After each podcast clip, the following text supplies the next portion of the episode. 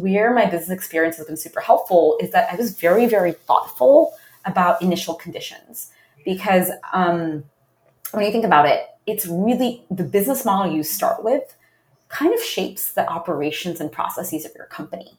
Yeah. And what I mean to say here is if you start free, right, your game plan is to get as many eyeballs as possible so that you can, you know, get as many advertisers as possible. If you start initial conditions as a subscription company, you're much more focused on am I reaching the right audience? Am I reaching the mm-hmm. audience that can pay for this? Am I unlocking valuable topics that people feel like they wouldn't read anywhere else?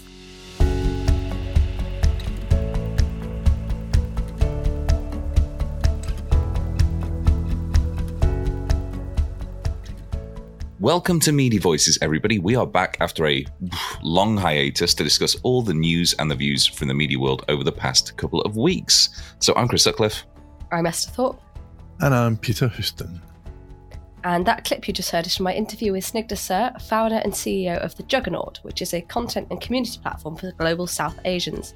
She talked to me when I had a bit more voice about founding a media business with a business background rather than a journalism one how her knowledge of media VC and funding has influenced how she runs the publication, and what she's learned from paywalling content and pricing strategies. But before we kick off, we want to give a shout out to Media Gazer, who are going to be running a promo for our newsletter this week. Media Gazer is like the homepage of breaking trends and commentary for publishers and media owners, and it's definitely a site that at least me and Esther check on a daily basis before putting our newsletter together. So it's incredibly helpful. You should go and check those out. You can go to MediaGazer.com or follow them on Twitter at MediaGazer. We've said that like I don't check media. well, you just didn't very mention it. exclusionary. Uh, normally, we do a main story every week, but the fact is that we're coming back after a long hiatus in which we did the Publisher Podcast Awards, which went really, really well. And basically, just we took an Easter break that was long overdue. And as always happens, as soon as we announce that we're taking a break, about 18 different stories just erupt that have the potential to disrupt the um, the fabric of the media landscape forever. so I was, I was, actually I was actually kind of quite glad we were on holiday for a lot of this. Yeah. You say hiatus, I see it more as a mental health break, to be honest. So what we're going to do is just rattle through uh, some of the big stories. We're going to offer our thoughts on it very briefly. It might well be that we come back and do a longer exploration of one of these in the future, but for now, we're just almost going to do a snapshot tour through everything that happened while we were away.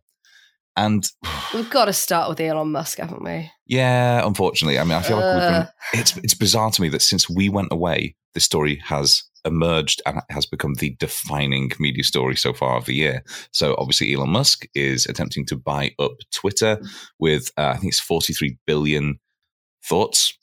It's not streaming. Is, is it completely 100% a done deal at this point? No, no, no, no, no, no. Not even close. That's what everybody's reporting. Like, oh, I'm leaving Twitter because Musk is in charge now, and oh, I can see the algorithms have changed. And it's like you can't. He, he hasn't actually bought it yet because it still needs shareholder approval, doesn't it? Last I heard yesterday, there was a uh, lawsuit Yeah. against Musk that might actually prevent this. Members of the board suing him. Yeah. Or what are suing, Um, not suing him, but suing against this move. Yeah, and even if that gets approval, it will be six months before anything that he can put into effect will, will actually be visible on the site itself. So yeah, there's nothing in the immediate. I have to Um, declare an interest here. Oh, you I- have Twitter stock. I own $450 worth of Twitter shares. well, what was it How worth much is when you that bought worth? it? it's mental. It is absolutely mental because it's it's like all over the place. It is up there since I bought them last year. Is up thirteen point five nine percent. So hmm. Because my- this is how this is how Musk started off. He didn't say, oh, "I'm going to buy the company." He said, "Oh, I'm going to buy all your shares for." He put them Yeah. up by about 15 20 percent, didn't he? And he's like, "If if you all sell Well, to me, that's what I'll buy think it for." I think he's And everybody just assumed he was trolling. fifty one dollars, maybe fifty two. I think I've So- made about fifty dollars. Well, you've made fifty dollars, but the interest. No, no, look, I'm just looking now. I made sixty one dollars and seventeen cents. We'll plow that straight back into media voices. Uh, but we were talking there about Yeah, it not having an pub. impact. Yeah, exactly. It not having an impact on um, Twitter in the immediate future, but it has impacted its ability to generate advertising revenue because brands are a little bit reticent now about appearing on what might be that old toxic hellscape that we all knew and loved before Twitter actually did make some incremental changes that made it a slightly more brand safe environment. I think that's one of the things that's important to remember here is that he, can actually make this worse. you know, Twitter is an awful place. It's an awful place, particularly for certain, you know, for for women, for any anyone high profile. Yeah. Um, it's an awful place already, right and left. Um, but he can make it worse. He can definitely make it worse. We're going to be talking about this inevitably next week, so maybe we don't spend definitely. too long on it today. Just to say that we've all been screaming about this internally. Mm.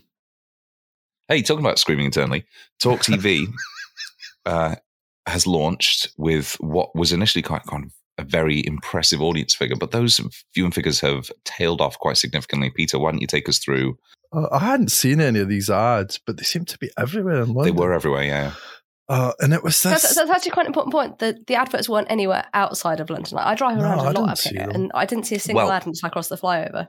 You say that, but there were ads, at least in Australia. I know that there were some ads for, for this in Australia. Uh, well, so so these ads were basically Piers Morgan's big pan face. Uh, and then and a kind of that sort of love me or hate me, you can't ignore me sort of message. Um, and which is a weird, which is a weird way to sell a TV show. Yeah, the mar- yeah, the marmite of media. Yeah. Anyway, uh, it turns out people can't ignore him because when he started, well, I can't remember what his numbers were, but they were impressive. And no, they're not. Um, Mhm. It just all went to shit for Mr. Morgan. In it's fact, about they half, are. about half a million views. I thought you had for the first one. That's dropped to sort of like twenty thousand now. Yeah, it's it's interesting. We do need to bear this in mind. Is that they are, as GB News did, they're attempting to shift the goalposts here. They're saying, "Oh, we don't actually care about our viewing figures on the linear channel because it's all about how well we do on social." Hmm. Why launch a linear channel then? Yeah, that's nonsense. And I know that Talk TV is different from GB News in that it is Absolutely. effectively the kind of like they're just pointing a camera for the most part at the talk radio stations. People who back GB News, people who back Talk TV, do it for the influence, Mm. and it seems like they're they're not getting that influence with these viewing figures, which often Barb registers a, like a zero, nobody watching. So how long is this sustainable for them? I guess as long as they're getting headlines and they feel like they're making a point. But are they making headlines? The big headline that we Oh, saw this week no. was the inside story of GB News and its completely disastrous first year, which is a fantastic Oh, that read. was You- yeah, you definitely need to check that out on New Statesman. Yeah, that was excellent. It's, it's probably some more more sort of figures, but I think the, the audience they're targeting tend to be sort of eh, slightly older people actually watch linear TV. Mm. Um, and, and they've often got, you know, they've got a station they've probably watched for the last 20 or 30 years and actually convincing them to change. Nah, I don't agree with that though. Do you because not? they ah, because they think the, that those TV stations have gone all woke. They But think the is that BBC is like f- a lot of that must woke. must be talk because they're not actually switching when there are other options available.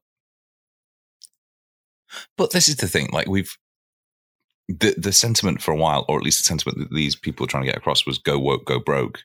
But the opposite actually seems to be true. We've seen Yeah, uh, so many people whose whose sole selling point is that they are controversial. Uh, just crash and burn over the past six months, which I think is fantastic I mean, because the- hopefully it will help shift away from that kind of attention exactly industrial complex. The point about this is that, you know, Piers Morgan's opening interview was with Donald Trump. Did Yeah. either of you notice that? yeah. No, they, they and this, the GB News did the same thing with what's his name, the other pan faced idiot. Oh, oh, I Farage. that- that- yeah, Farage. And that's the thing is actually like, and you know, Trump has Trump has got his own social media platform now. I don't remember there being any reporting about what he said on it. People He's finally, not, he's barely. like, he's just, barely on it. just ignoring this, which is good. I think. Well, I think, yeah, I, I think in a w- in a weird way that's reassuring that most people are mostly good. Oh, I mean, we could do a whole thing on Truth Social. It's just been a na- absolute disaster. Uh, speaking of disasters, um, Culture Secretary Nadine Dorries wants to privatise Channel 4. Sorry, uh, sorry, sorry. So called, so called culture secretary. There you go. Um, this one's interesting because so many of the reasons that the government has given for its uh, privatization has been because it cannot survive in an age of streaming.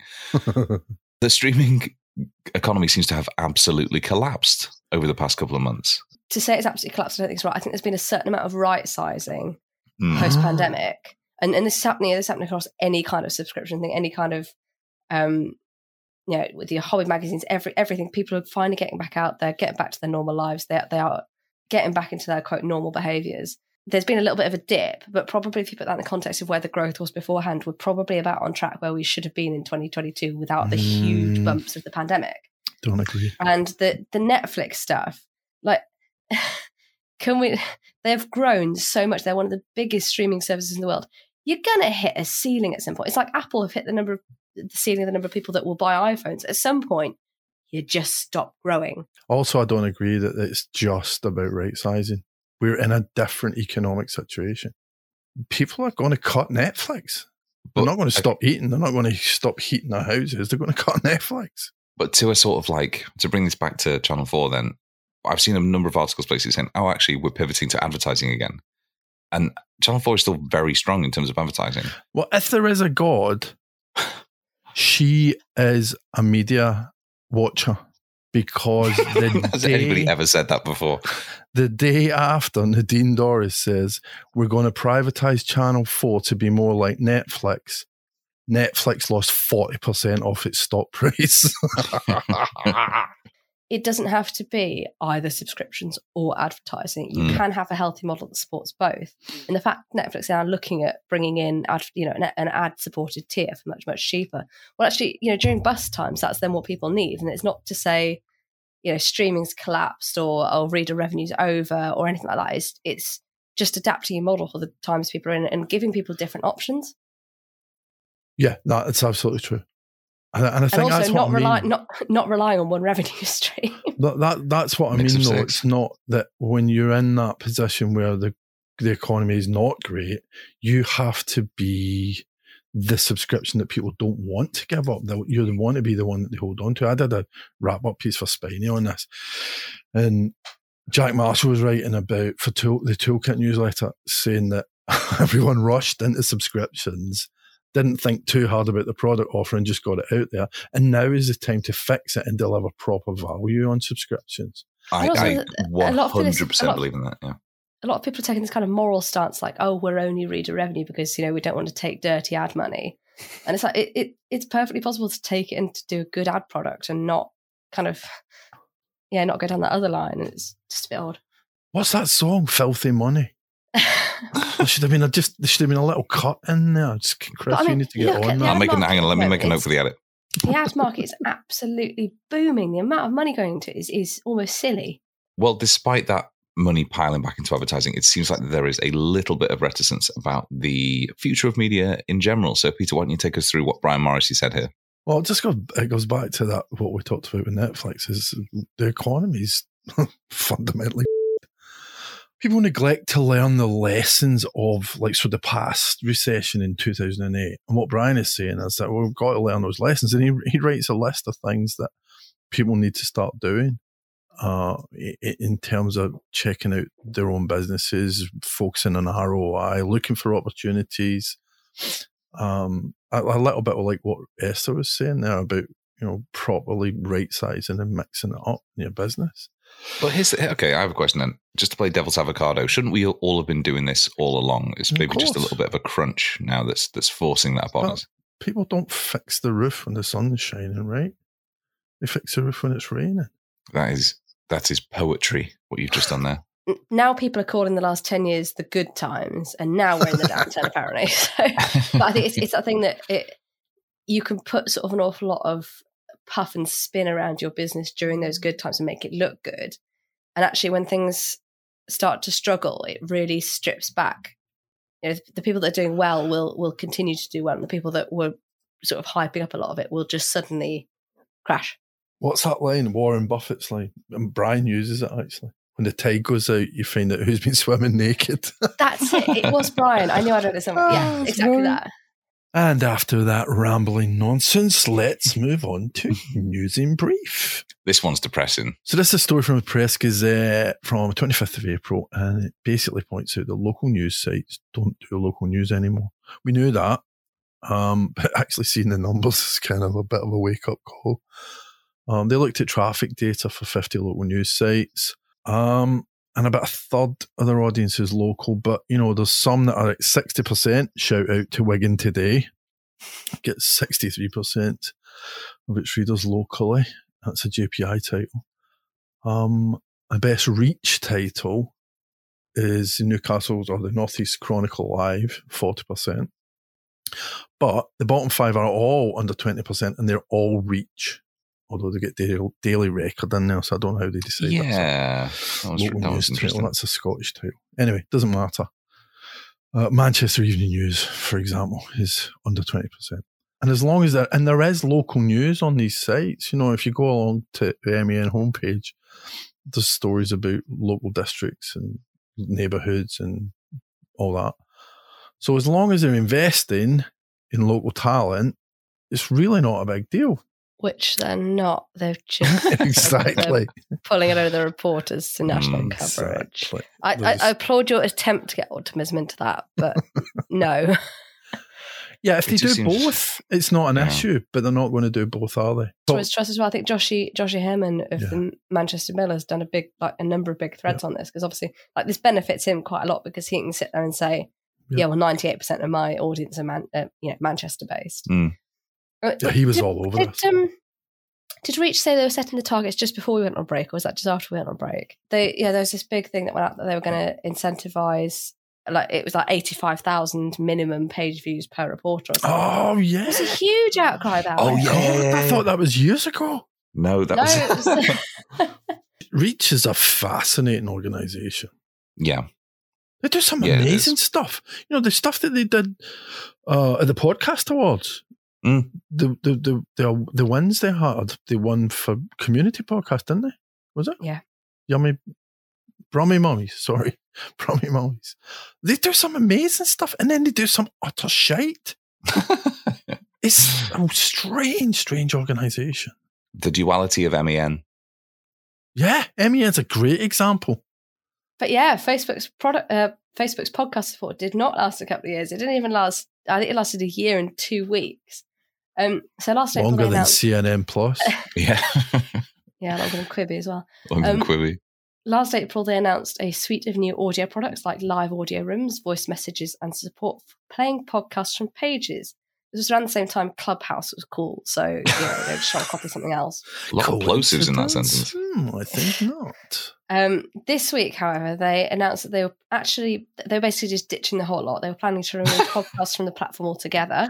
It Yeah. never got outside the US. I had tried to get it set up on ours. Um, and they're discontinuing a number of things like their short form audio product Sound Bites, and they're removing it Central Audio Hub. They had a Um, central audio hub? Well, not a Central Audio Hub that launched anywhere outside the US. Um, Right. th- th- they're sort of ditching a load of other tools as well, like you know nearby friends, weather alerts, and some location stuff. Oh, that's Um, creepy. they- Nearby friends. I didn't know anything. Yeah, I don't like that. I don't like that. Ooh, creepy. they basically look like they're just they're just trying to force everybody to watch reels now. That's obviously TikTok's their biggest competitor. Um, so yeah, they, they're just trying to turn everybody into real fans Ah, by showing them reels. Ah, I see what you did there. That's that's good. I actually didn't mean to do that. It's too Real early. reels for my real friends. I actually, Reels for my I don't, friend. I don't go on Facebook very much, um, but when I do, I find myself watching those stupid freaking things. it's just insidious. I, I refuse on a matter of principle. The, the thing I thought was quite sad about this is that actually, when they first announced this, I- I thought this would be quite a good opportunity to kind of introduce podcasts to, again, probably Facebook's slightly older population, maybe the ones that weren't quite so familiar with podcast apps. Um, and it just seems it seems like a bit of a missed opportunity now because they've the just people who are scared of self checkout machines. Me. But you know, if, if you could sort of if you could share a podcast on your on your feed or whatever and, and watch it from or listen to it from the from the site and app, Yeah. it- I think that that could have really opened up a big opportunity. But they just seem to be like, eh, Uh, finally, Le Monde is attempting to broaden its subscription base by targeting English speaking audiences. So the US currently represents its fourth largest market already, with the first three consisting primarily of French speaking countries and provinces. So one week after launching its English language product, Le Monde had generated 1,000 new subscribers digitally, and by the end of the year, it hopes to raise that number to 30,000. Um, there's a couple of things that build on topics that we've spoken about before. The first is that competition for subscribers in English is about to become more heated.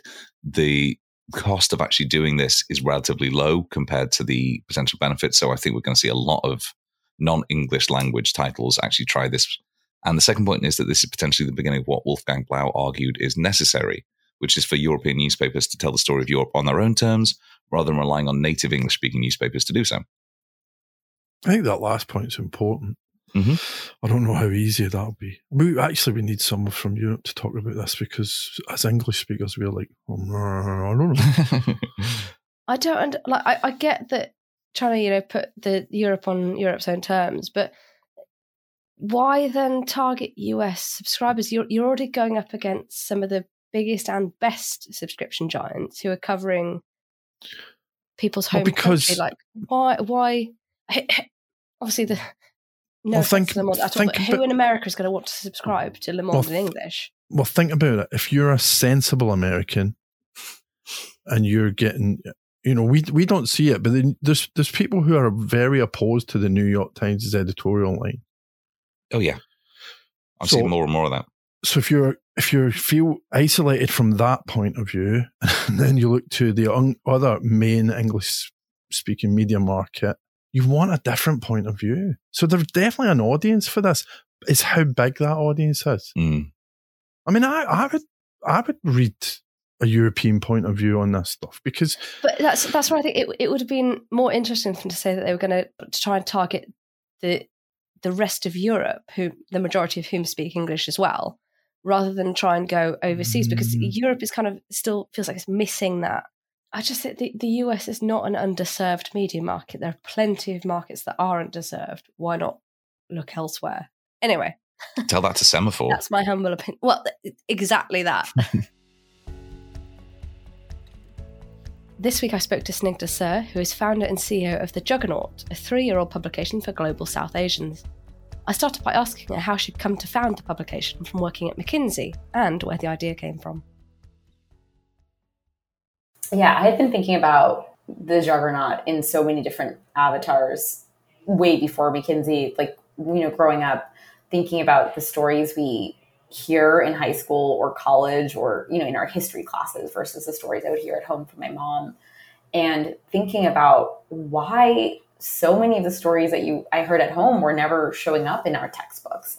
And our textbooks were kind of telling the simplest versions of things. So, for example, finding out that you know Asian Americans had been a, a you know one of the most discriminated against ethnicities in U.S. history, and many of them had been immigrating to the U.S. for a long time, and they had assimilated by marrying other people and kind of disappearing.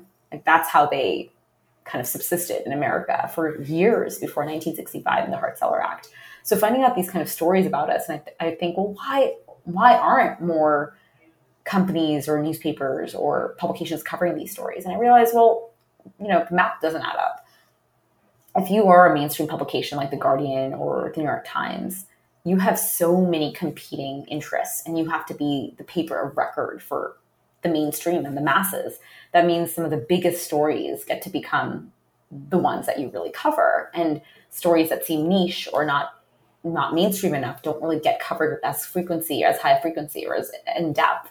And when I saw that gap, I started testing it with a free newsletter, which you might have hinted at earlier, where I was aggregating other people's stories about us and our community and writing a little bit of my own analysis and sending it out to my friends for free every week. And it was very sporadic, actually. Initially, I wanted it to be every week, but I think I was like, okay, once a week, every two months. Like it wasn't very, very consistent. And the open rates were really, really high. People were just hadn't really seen ver- verticalization in that way before.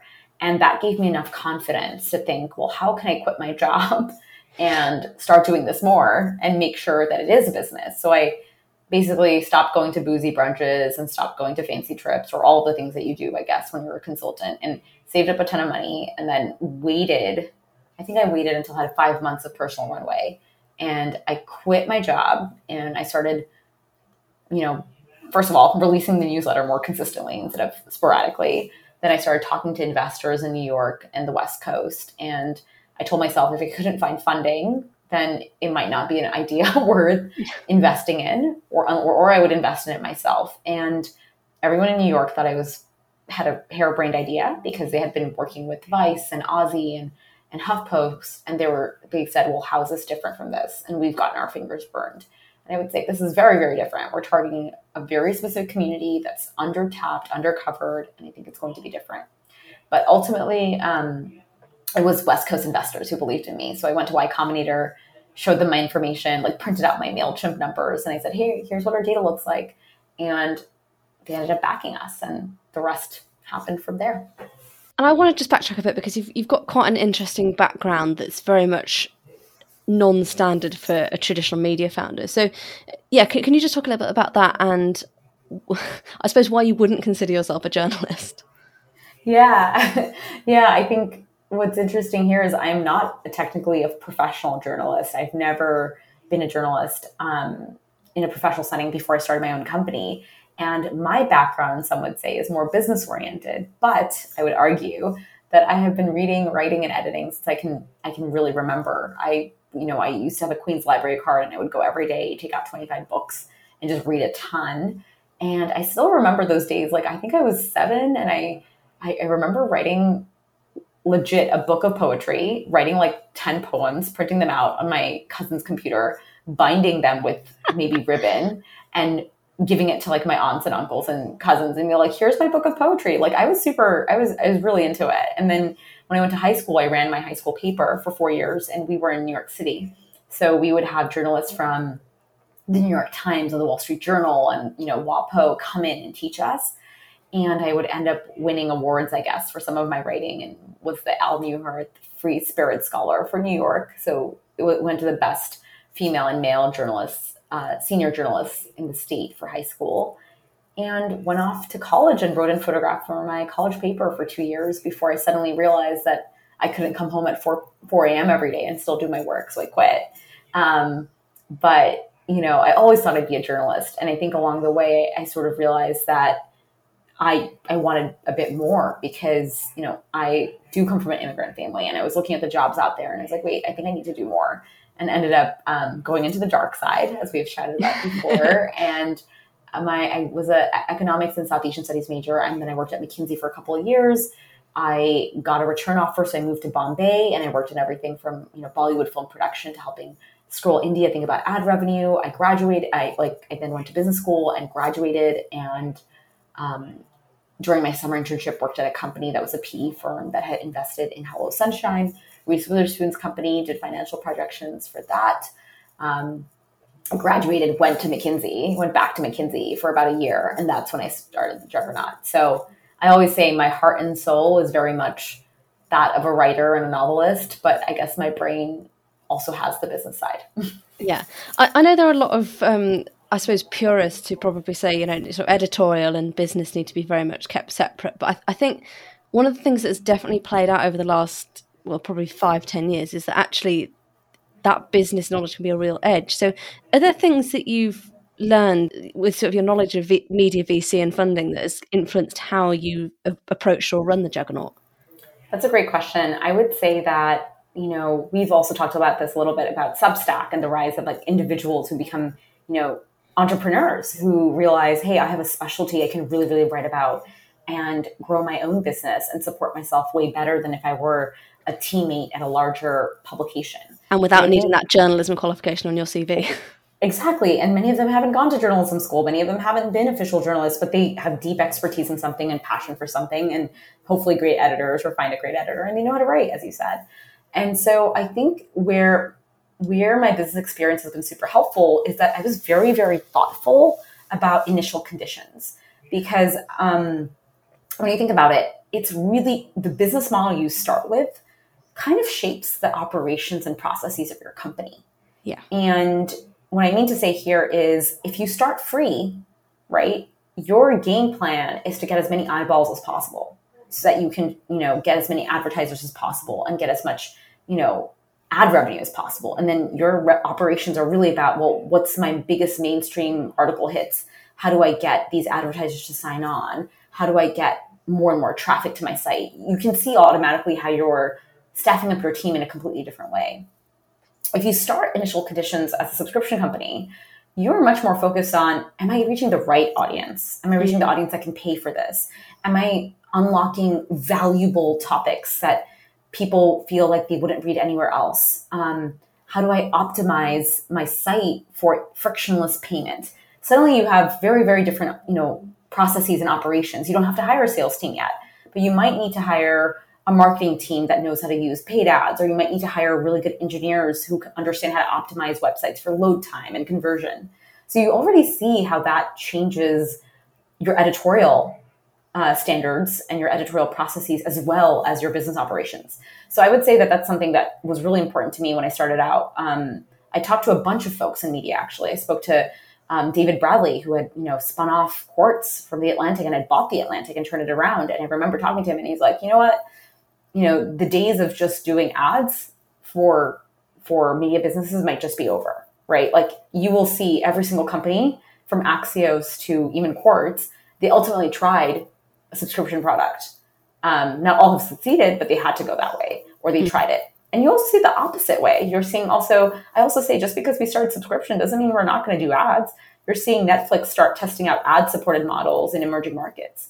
You're seeing, um, even when Hulu started having ads as a, as a different tier. So I do think that not saying you are married to one model ever. I do think business mo- models can be very much changeable and evolve. But I do believe in the theory of initial conditions, defining how you're staffing up your team and, how, and your ethos and your general ethos, which is hard to kind of undo or change immediately, but takes some time. So the newsletter is free. What, what about the other products? Like what's free, what's paid? So we started the stuff that was free that felt as if it was in its natural context. So let me explain. People are used to free newsletters, right? Like people are used to audio being free and podcasts being free. So we did launch a podcast recently. That was free. That's on all the platforms you can listen to. And our newsletter is free because people are used to that. And of course, Substack changed that meaningfully. But I would argue that some of those newsletters that charge you for their newsletter definitely operate more like a subscription publication than just yes. a newsletter. Right? It's not like a newsletter. But yeah. historically, newsletters have always been like, oh, let me just catch you up. It's this personal connection and it's usually free. And so that's how we kind of decided. Whereas people are more used to a paywall for written content. Um, and and I get really really annoyed. This is my personal pet peeve. Going back to how the founder can influence a company, I get so annoyed when I've paid a subscription to the likes of the Wall Street Journal, the New York Times, and then I scroll and I'm in the subway, and then suddenly my article's not loading because there's a big gray blob where the where the ad is supposed to load. You know, that's just so frustrating. So whereas people are more used to hearing personalized ads in a podcast, or they're used to hearing seeing that oh, this newsletter is sponsored by blah blah blah. That just seems a little bit less um, invasive. And I think probably related to that, you've already touched on this a bit, but fully paywalled publications sometimes struggle a bit with drawing in new readers. Like Quartz has actually just said that they're dropping their paywall pretty much for that reason. So if if your content is all paywalled, how do you bring new readers on board?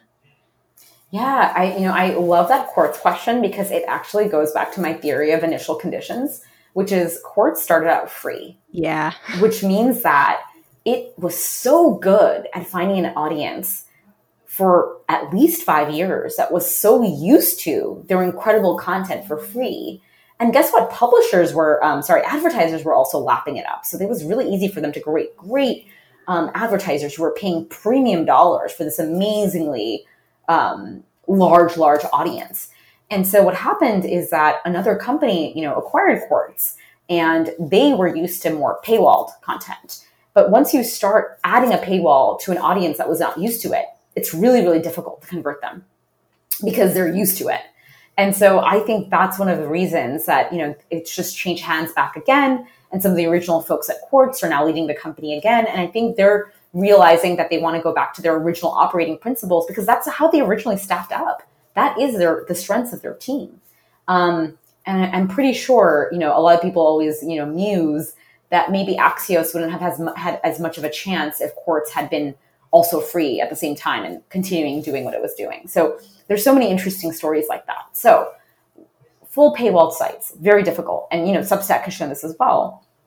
The reason we went with a hard paywall, which many successful companies have done from Peloton to Netflix to Financial Times, is because we knew exactly who our audience was.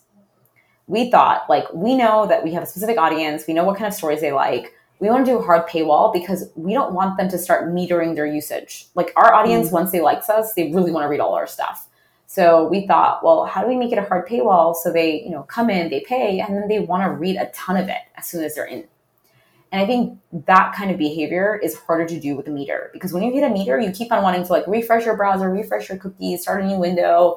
It, it's just a lot of steps. And it also means that your incentives are to add like more meat and potatoes. Whereas we think like every single one of our articles, we are like, wait, we don't want to give this one away for free. Like really, and we, you know what I mean? Like we're like, oh no, we don't want to do that. Um, and so it does mean that it's harder, right? When I talked to the Athletic, which was also a hard paywall company, it was really hard for them to get their first 10,000 paying subscribers, right? Because they have to really convince people hard. And now they're at a situation where they just exited their company, you know, and sold it to the New York Times. And a lot of that discipline of hard paywall is very much the same discipline that the New York Times now has too, right? They really make you register and do all these things um, before you can get an article for free. And you're seeing that people who are exceptionally good at a strategy keep on experimenting with that strategy until they get it right, until they know that there's no other opportunity. I think the Athletic lost some of its um, strategy around the the pricing. They seem to do a lot of sort of cut pricing during the pandemic, but yes, I mean pricing. Pricing is such an interesting topic that I'd love to talk about, but like we don't do discounts, and the reason we don't do discounts is because we specifically know our demographic loves discounts, so they're going to wait till there's a discount, and so we're like, you know what, we're not going to do that. We don't do discounts. We do give you an incentive to sign up for an annual plan. We make that 40% off from the monthly plan, but we don't do dis- discounts. It was a really, really hard thing to do because it again requires discipline because it's so much easier to do a sale. But we we we've been you know we've just taken that I guess taken that uh, slow but steady convincing of our value proposition. You do have gift options. Is that something you see people take up a lot? Oh yes, people love. Yes, I think we could do even better job of letting people know we have a gift subscription. But yes, people give a lot of gifts during the Diwali. They give it to their, you know, when when you have that friend who has everything and they're like, what else could I give them? It's, it's usually a nice gift to give them something like a gift to the juggernaut, and people do use it. The other kind of option that I've been surprised about is a lifetime plan. So we have a lifetime plan, which we stole as an option from Calm, which is also an incredible subscription media company. And we thought, okay, no one's going to really take up the lifetime option. Like, who's going to do that? And like, we've had several people take up the lifetime option. And some of them have even told us, we would pay you even more. And so we changed our lifetime option to be choose what you pay with the minimum. And many of these lifetime subscribers, some of them have ended up becoming investors. So you never know. You truly never know. There are people who are out there who just want to give you more. So, how did you sort of decide on the pricing when you were looking at all those potential models you could go down? Yeah. So the way we thought about pricing initially is that we wanted to make it as simple as possible to understand and but not so low that people would think we were somehow cheap. And so our initial pricing for annual, we made it a dollar a week, very similar to when the New York Times discounts. It's like it's a dollar a week, um, and that's how we started. And then monthly, we were four ninety nine a month. And then we started realizing that our monthly subscribers were our worst customers because they would just come in, taste it, and then leave. And so we were like, you know what? We're going to make the barrier to entry a little bit more painful. And so we made monthly subscriptions $9.99, no free trial. And that made the annual plan seem even more of a deal. And we'd see more people switch to the annual plan. The other thing we started realizing is that as we grew and we wanted to pay writers more and more, you know, in the beginning we couldn't pay writers that much. We we did do an inaugural offer, and then we realized, wait, we want to pay our writers even more, and we can't compete if we keep our prices so low. So then we increased our annual rate from 52 to $72. But unlike the New York Times, we don't change prices on you. Like once you hmm. sign up for a plan, you're grandfathered in for life. And so because we don't believe in discounts, we don't do this whole bait and switch where we're like, our plan is actually $200. We'll give it to you for $52 for the first year, but then it's $200 after that. We don't do that. So who knows? Maybe, you know, New York Times knows something that I don't, but, um, you know, we've been very thoughtful about that. So we're now $72 a year for the annual plan. So, do you find like new subscribers come from? Is it recommendations or newsletter or social media? Like, like what's the, what's the funnel look like there? One of the most successful campaigns we've ever run is through our newsletter, where we would email the folks on our free newsletter who had really high open rates but were not paying subscribers, and we sent them what we called a loyal lurker uh, drip email. I think it lasted over three weeks where we'd be like, hey, you're one of our most avid newsletter readers. But did you know we also have this paid product? And did you know that this newsletter is being written by somebody who's getting paid for it? And you know, you're like the few percent of people with this high rate that's not a subscriber.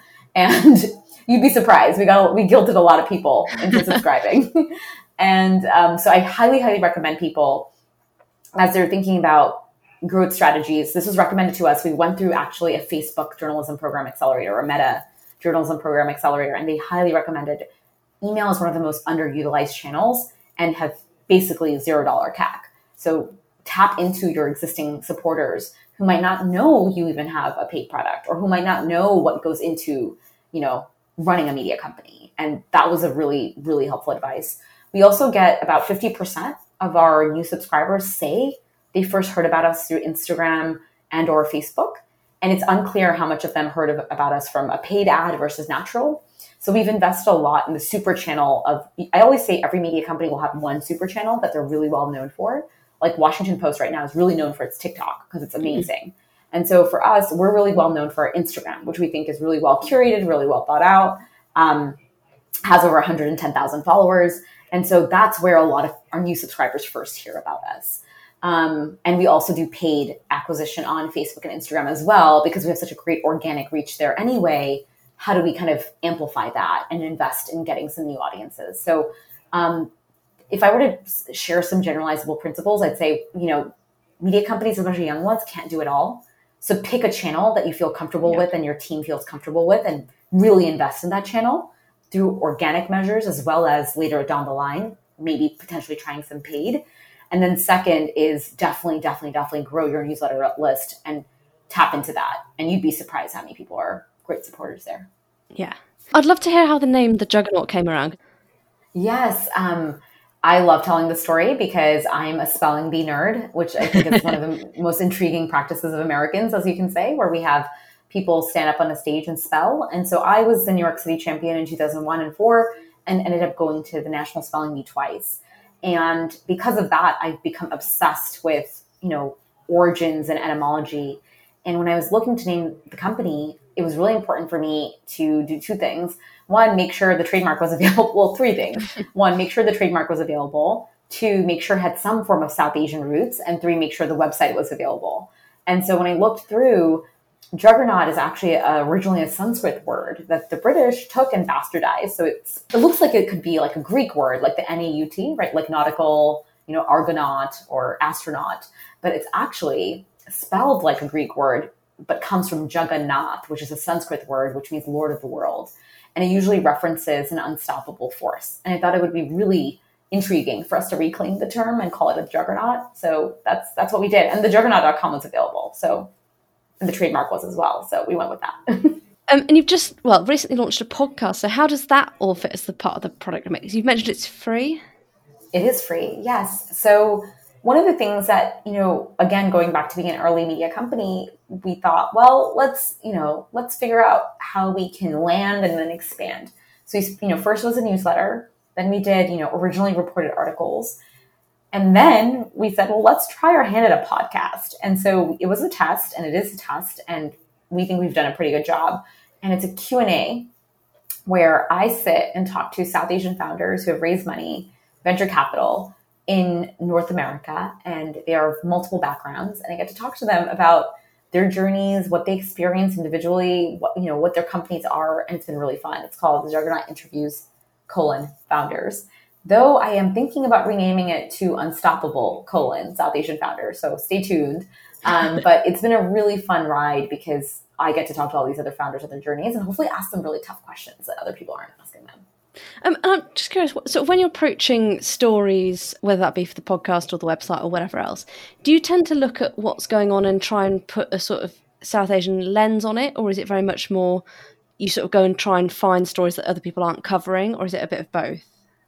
So the way we think about our editorial process is we definitely look at timely stories and try to figure out what the larger story is we don't compete with um, news agencies or wires. We can't compete with the AP or Reuters or any of that because they're going to be way faster than us. But we can do what we can do is definitely tell the slower version of that story or tell the bigger trend story. So, for example, last year, unfortunately, and even it's continuing this year, there's been a huge spike in anti-Asian hate crimes. Mm. And so we did this story where we kind of looked at it and said, well, how are South Asians feeling about it? Because a lot of the conversation at a certain time was about East Asians and Southeast Asians. And we said, well, we have to recognize that many of these crimes are happening in these specific communities. But we also have to recognize that there has been so much trauma against all of these communities, including South Asian communities, for a long time. You know, post 9 11, even to this day, people who are Sikh and wear turbans get targeted. And so that was a very interesting story that we wrote because it allowed us to kind of examine this trend, but also talk to people in our community and actually solicit and understand what they were feeling. Um, and then the second part you said is like, what's not being covered? 100%. We do that a lot. So one of the stories that we covered this year, it was technically the 40th anniversary of Maggi noodles, which is a huge, you know, favorite like cuisine and food item for South Asians. And there's been so much covered about them from their recall in India to their branding. And so the angle that our writer took was, well, has it led to a slew of new experimental cooks who like make weird stuff with their Maggi? And it had. And that was one of our really fun nostalgia pieces, but that also covered this very familiar thing in a new way. And I think that that's sometimes what we think about, which is like, hey, what is timely that we can talk about that matters to our community? Number one, like even Bridgerton has been a huge deal for community season two. But yeah. then number two, how can we talk about things that other people might not be talking about because it's not so obvious and then add our kind of spin to it and our unique angle to it?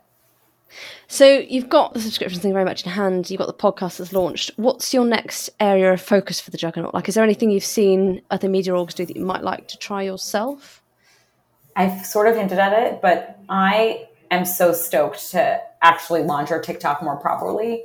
We've invested we've invested a little bit more in video this year and we've done YouTube shorts thanks to a Google grant and we've also done more Instagram reels but I'm so, so, so excited to figure out what our TikTok would look like because there's a lot of spicy takes there. There's a lot of South Asians on there who are rocking it. And I think we have a huge, um, you know, potential to add to that conversation and amplify our work in a different medium. I strongly believe in meeting people where they are and also to be a little bit more ubiquitous, right? So we've also done way more events this year. We did two events in March, one which was a Q&A with Indra Nooyi, the former CEO of PepsiCo, and second, we help co-fund and co-sponsor an event in Los Angeles for all the South Asian nominees at the Oscars. And I think both of those things made us realize that we really want our community to feel like there's also a gathering place. So I, would say those are the top two initiatives, which is A, how do we get into more video and TikTok? And B, how do we host more events that really bring our community together? Because it's really an important part of what we're building as well.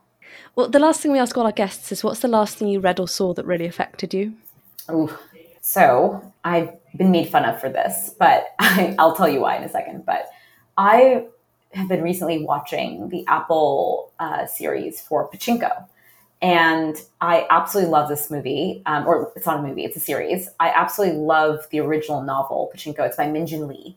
It's about a Korean family, and she follows it over four generations. They end up in Japan. They kind of, it explores everything from who belongs how do we think about relationships? What do we tell people? What don't we tell people? Um, how do we relate to one another?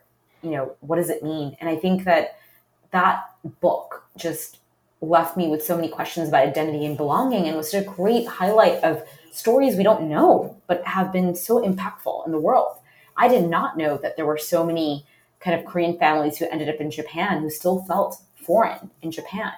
And um, it really resonated with me. So I, you know, I was watching the Apple show and I went back to reread the book a second time and I got made fun of by my partner because he's like, well, are you going to now rewatch the entire series from the beginning after you've reread the book? And I'm like, no, no, no, it's not going to happen like that. But it really left a deep impact on me.